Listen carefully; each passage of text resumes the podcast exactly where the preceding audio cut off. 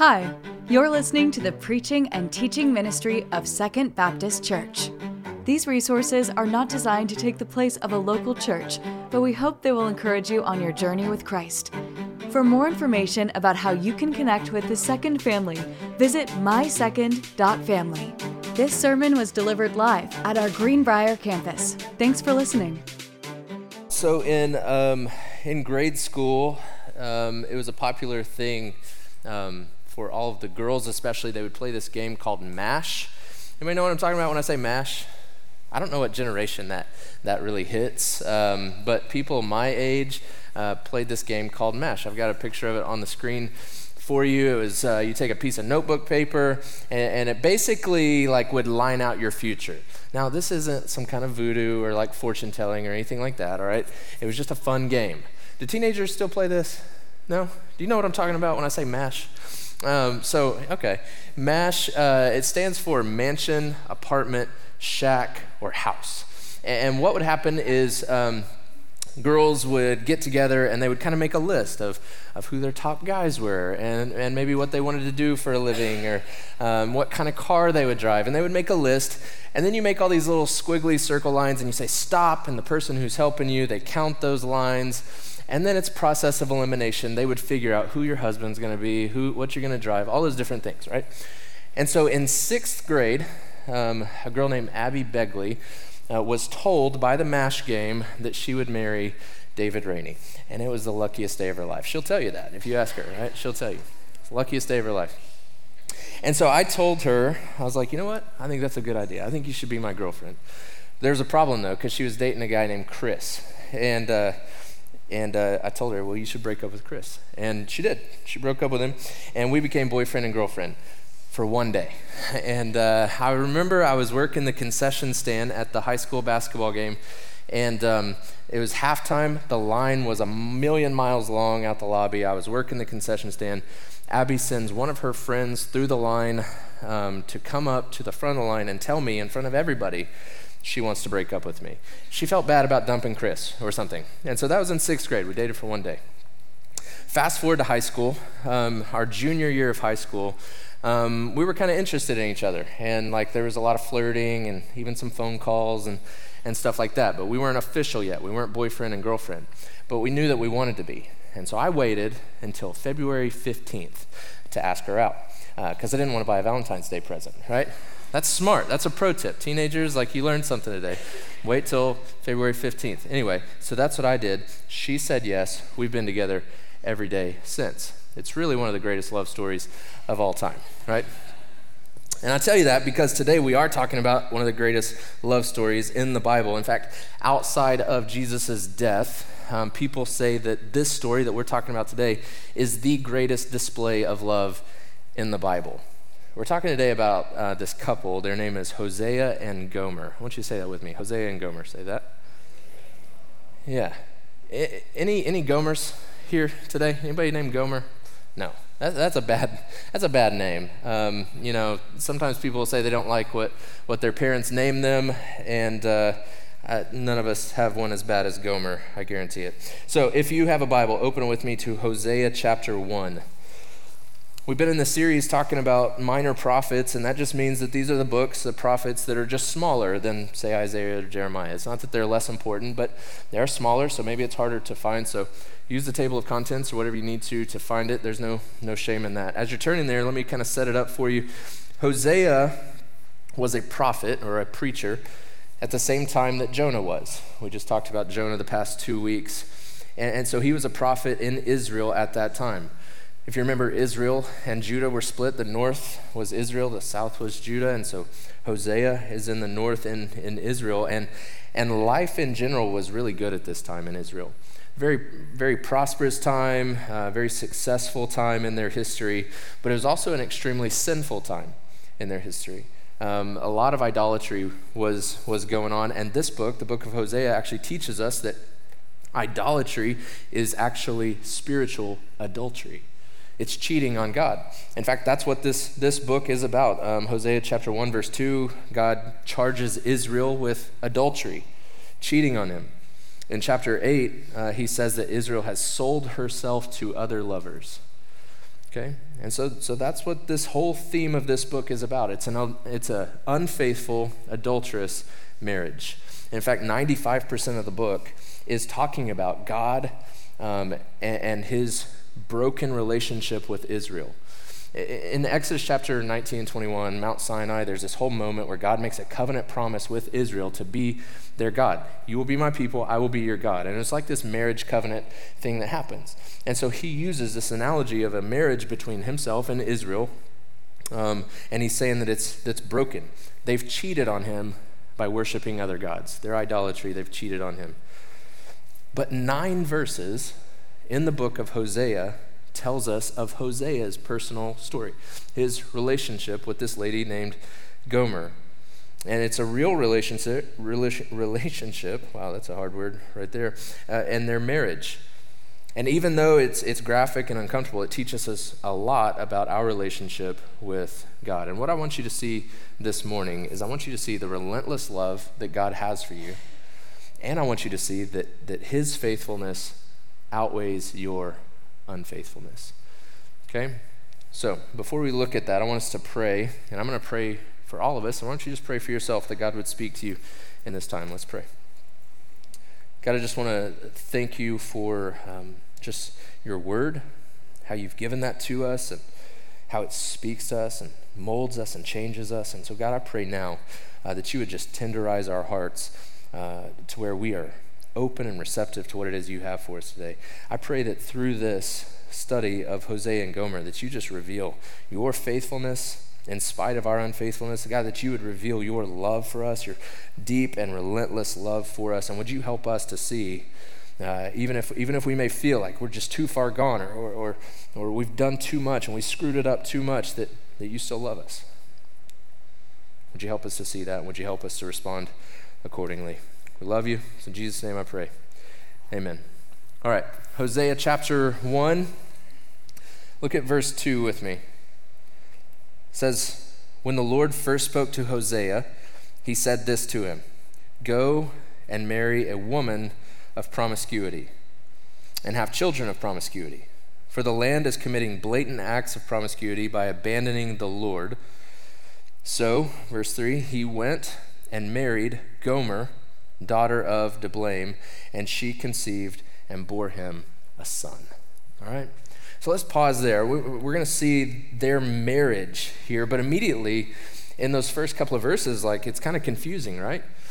He says, Hey, Hosea, I want you to go and get married to a woman of promiscuity. That's what the CSB says. Maybe your Bible says whoredom. Maybe it says harlotry. If you have a New Living Translation, it says a prostitute. And so that's, that's what this is. Promiscuity is unfaithfulness. She is a prostitute. Not, not that she just kind of rough around the edges. It's not that she used to be a prostitute but isn't anymore. It's not that she kind of has a past but now she has a really great testimony. No, she is a prostitute currently. How many, how many of you guys are like lining up to take a girl like that home to mom, right? It's, it's not something that you do.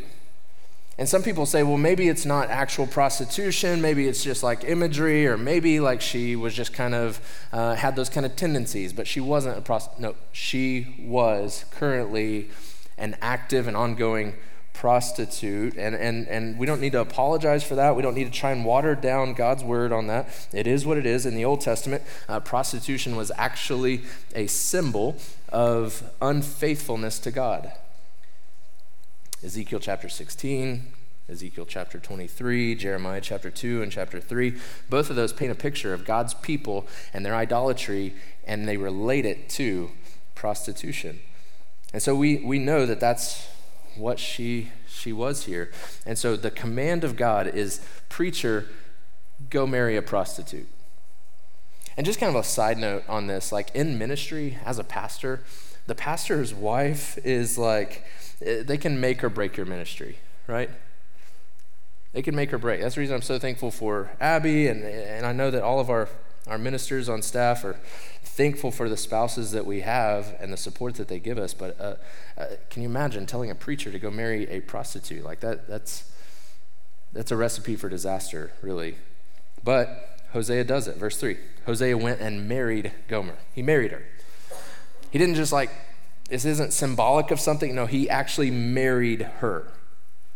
Do you remember your wedding day? Think about the excitement on that day and, and just everything that that day means, right? If you're not married, like I know that it's something that especially girls will think of from the time they're, they're really young, that, that wedding moment. It's an exciting day. It's a big, it's a big day. And so let's talk about marriage for just a moment. Like marriage is a big deal. Biblically speaking, like marriage is one man, one woman uniting together in lifelong commitment to one another. That's what it is. It's a commitment, it's a covenant relationship, it's a lifelong promise that you make to each other. And so think of a wedding ceremony. the last one that you went to, think of that.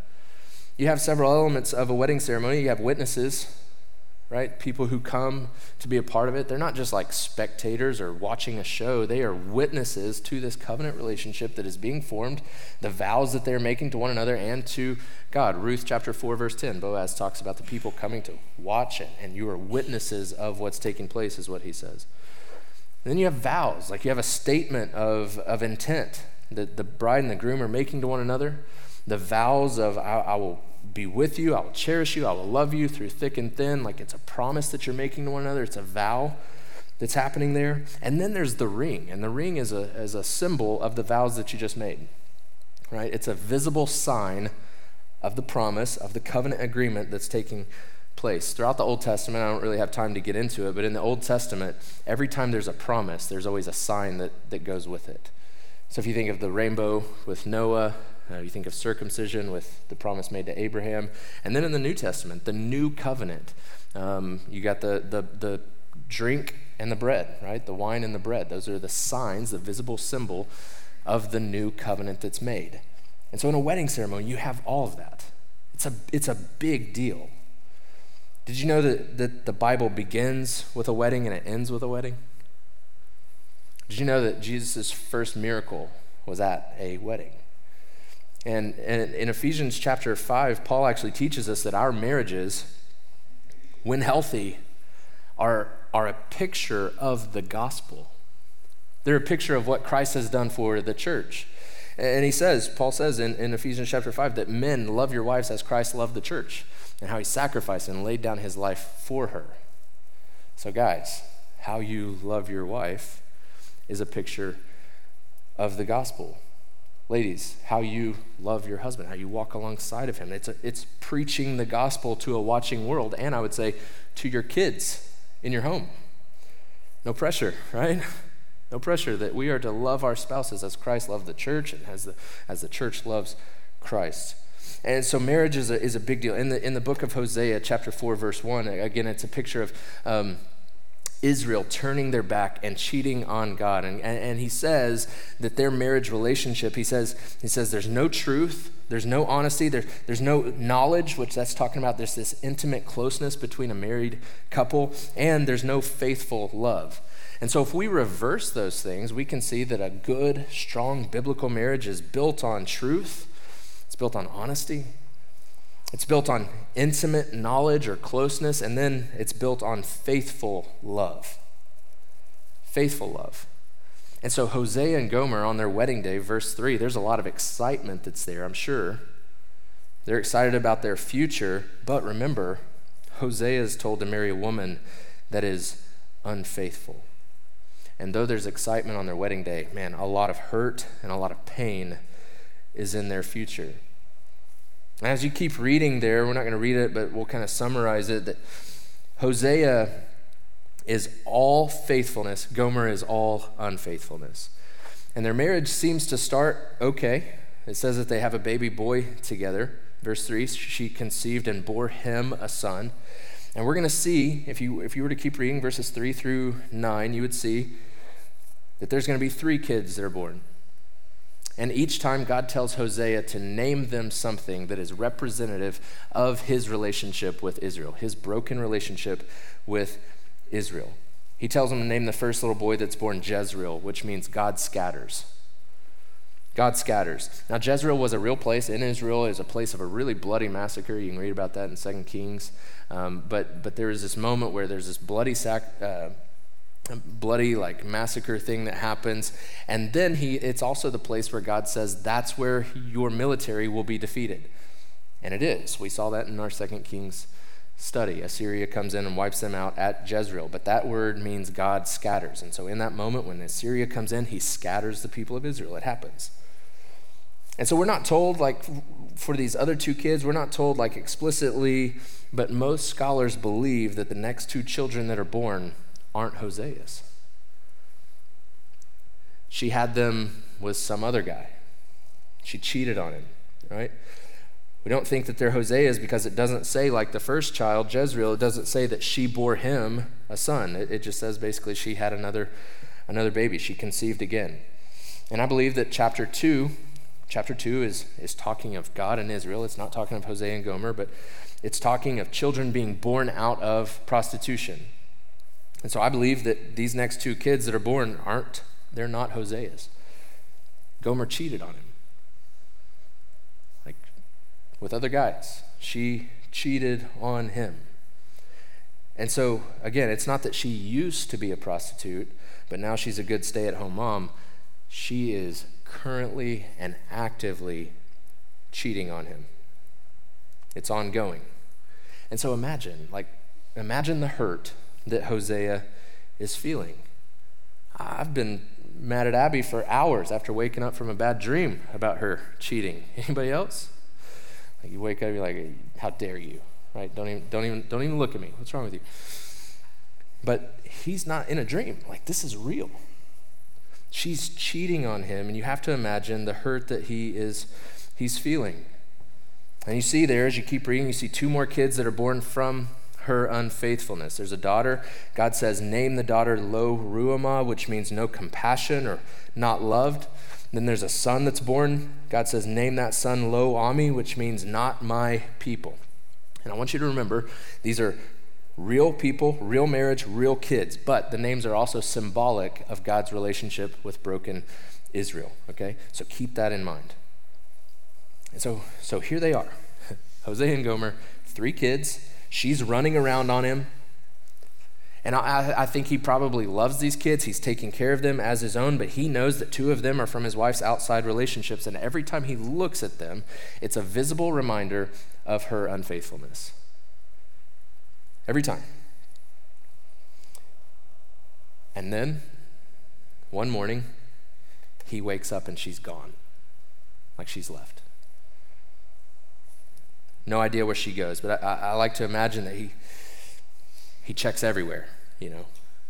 The morning that he wakes up, he can't find his wife, and he's checking the house, he's checking the bedrooms, and the kids' bedrooms, and the bathroom, and the closet, but she's gone. And maybe, maybe she left a note, or maybe he finds nothing, but whatever the case is, he's a single dad now of three kids. Single dad, three kids. And he's doing his best, man. He's fixing dinner, He's giving them baths, he's tucking them in at night.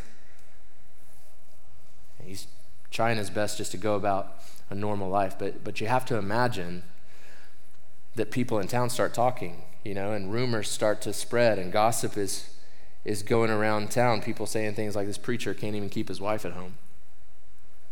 You know, he talks to us all the time. He tells us, but he can't even control his own own house. That's what they're that's what they're saying. And if you think of the way Hosea is feeling in this moment, man, he's broken. He's, he's down.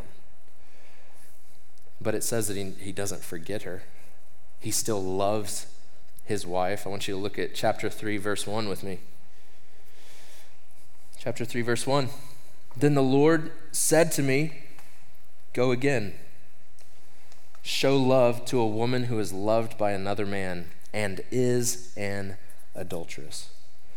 Just as the Lord loves the Israelites, though they turn to other gods and love raisin cakes. These are things that they would sacrifice to other gods. Verse 2 So I bought her for 15 shekels of silver and five bushels of barley. And I said to her, You are to live with me many days. You must not be promiscuous or belong to any man, and I will act the same way towards you. And so we see this unfaithful bride, and now we're seeing the faithfulness of the groom. God tells him, Go again, go find your wife. And so Hosea goes. And, and he's looking for her. Just think of think of this scene. Like, think of how humiliating and how awkward it is for Hosea to have to go out into the streets and look for his wife. And he's having to go places, he's having to go to that part of town. He's going places where a preacher doesn't typically go. And he starts asking around, have, have you seen my wife? You know, have you seen her? And guys are like, man, I'm sorry, I saw her a couple nights ago. Or I saw her a couple streets over. There are all kind of theories on, on where he ends up finding her. Some of those is maybe she's living with another man. Like he, he finds her actually in some other dude's house. There's other theories that, that say that maybe she was at a, at a sex slave auction, that she's being sold into slavery. Either way, the point is the same. She's hit rock bottom, but Hosea goes after her and he buys her back. He buys her back. Like look at verse look at verse 2 again. He says, "So I bought her." And so either he walks into this slave auction and he has to outbid other dudes who are screaming and yelling to buy his wife for all the wrong reasons, or he has to go to another man's house and buy his wife back from him, this guy that she's sleeping with. But the point is, he's, he's paid for what is already rightfully his. She's still his wife. And he goes in and he pays, but he gladly pays to get her back. Don't miss how much he loves her. Don't miss how much he loves her. Despite her unfaithfulness, he is faithful. And in verse 3, says that he renews his vows with her. Like he renews his promise with her.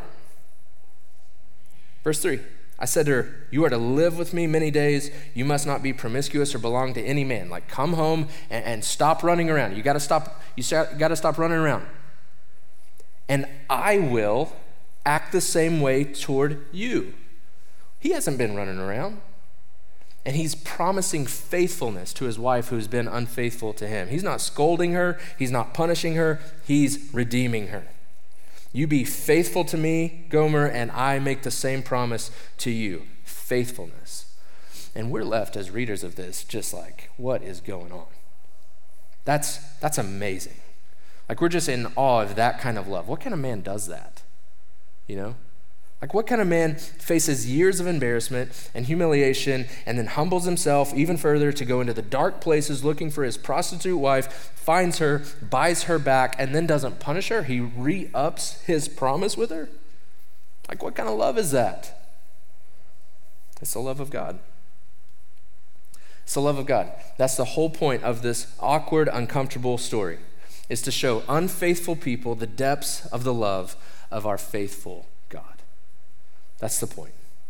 And we see here, we see God's faithfulness to unfaithful people. See, after Hosea goes and he buys her back, he renews his covenant with her. Then he stands up and he says in verse, verse 4, look at this. It says, it says, This whole thing shows that Israel will go a long time without a, a king or prince and without sacrifices, sacred pillars, priests, or even idols. But afterward, the people will return and devote themselves to the Lord their God and to David's descendant, their king. That's talking of Jesus through the Davidic covenant, the promise made with David that through your line, David there's always going to be a king on the throne until ultimately one sits on the throne forever. Talking of Jesus, he's, he's saying here they're going to turn to the Lord their God and to Jesus. In the last days, they will tremble in awe of the Lord and of his goodness.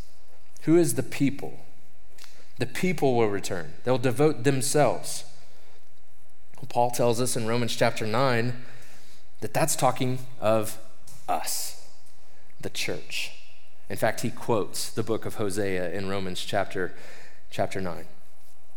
And so Hosea stands after buying his adulterous wife back, and he says, There will be a day when the true groom will come and set all things and all people free. And it says that we, the church, will be in awe of his goodness. And that's the point of this story. That's the point that we would be in awe of his goodness. See, if you, if you read this story and you find yourself identifying with Hosea, Well, you're reading it wrong. Who is Hosea? Well, it's Jesus. Who is, who is Gomer? It's me. It's you. See, even his name, Hosea, means salvation. And through this story, man, we, we see clearly the gospel message that through Christ, the faithful groom, unfaithful people like you and me are saved. That Jesus came on the greatest rescue mission the world has ever seen to buy back what was already his. Do you know that Psalm 24 1 says, says that all of this is already his? Psalm 24 1 The earth and everything in it, the world and its inhabitants belong to the Lord. John 1 3, talking about Jesus, all things were created through him, Jesus, and apart from him, not one thing was created that has been created. See, all of this was already his, but he came on a rescue mission to save it and buy it back anyway.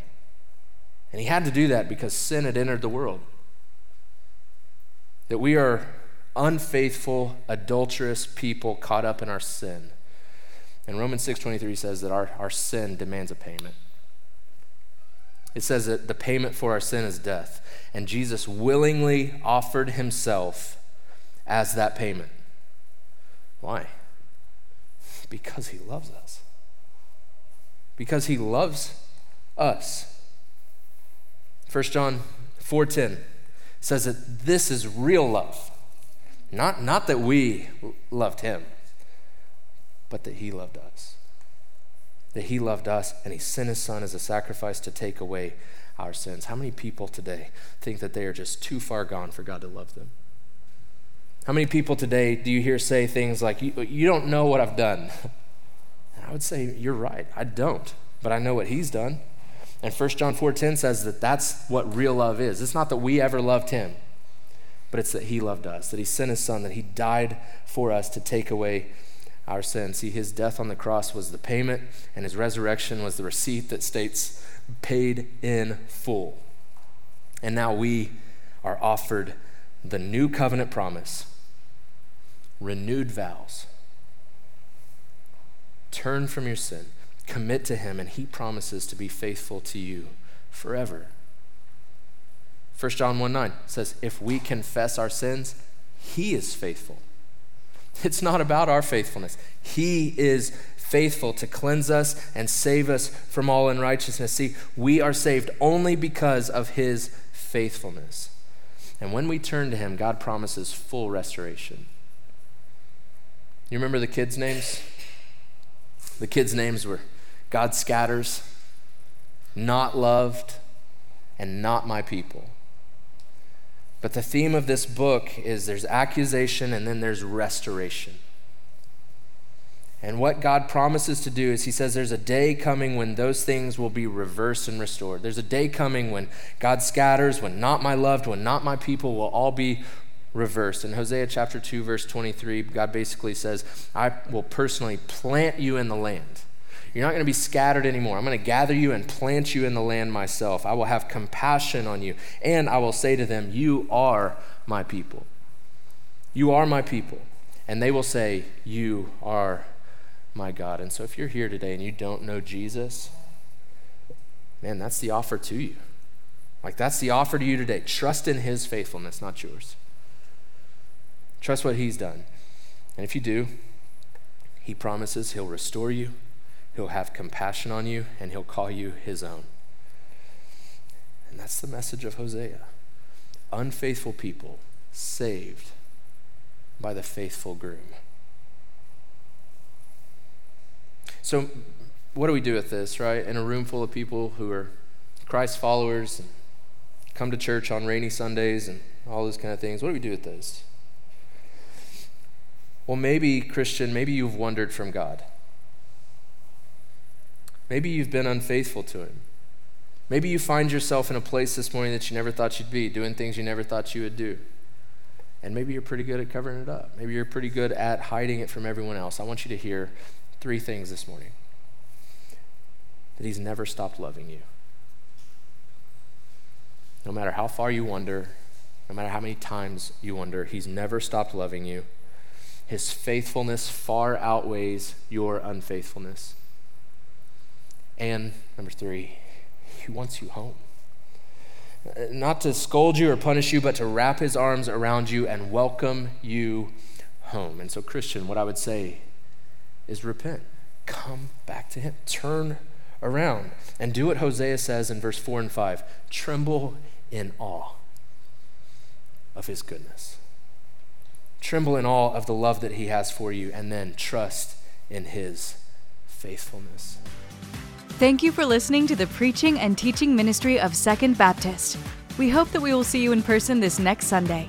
To find more information about service times, location, and ministry offerings, visit mysecond.family. Thank you for listening.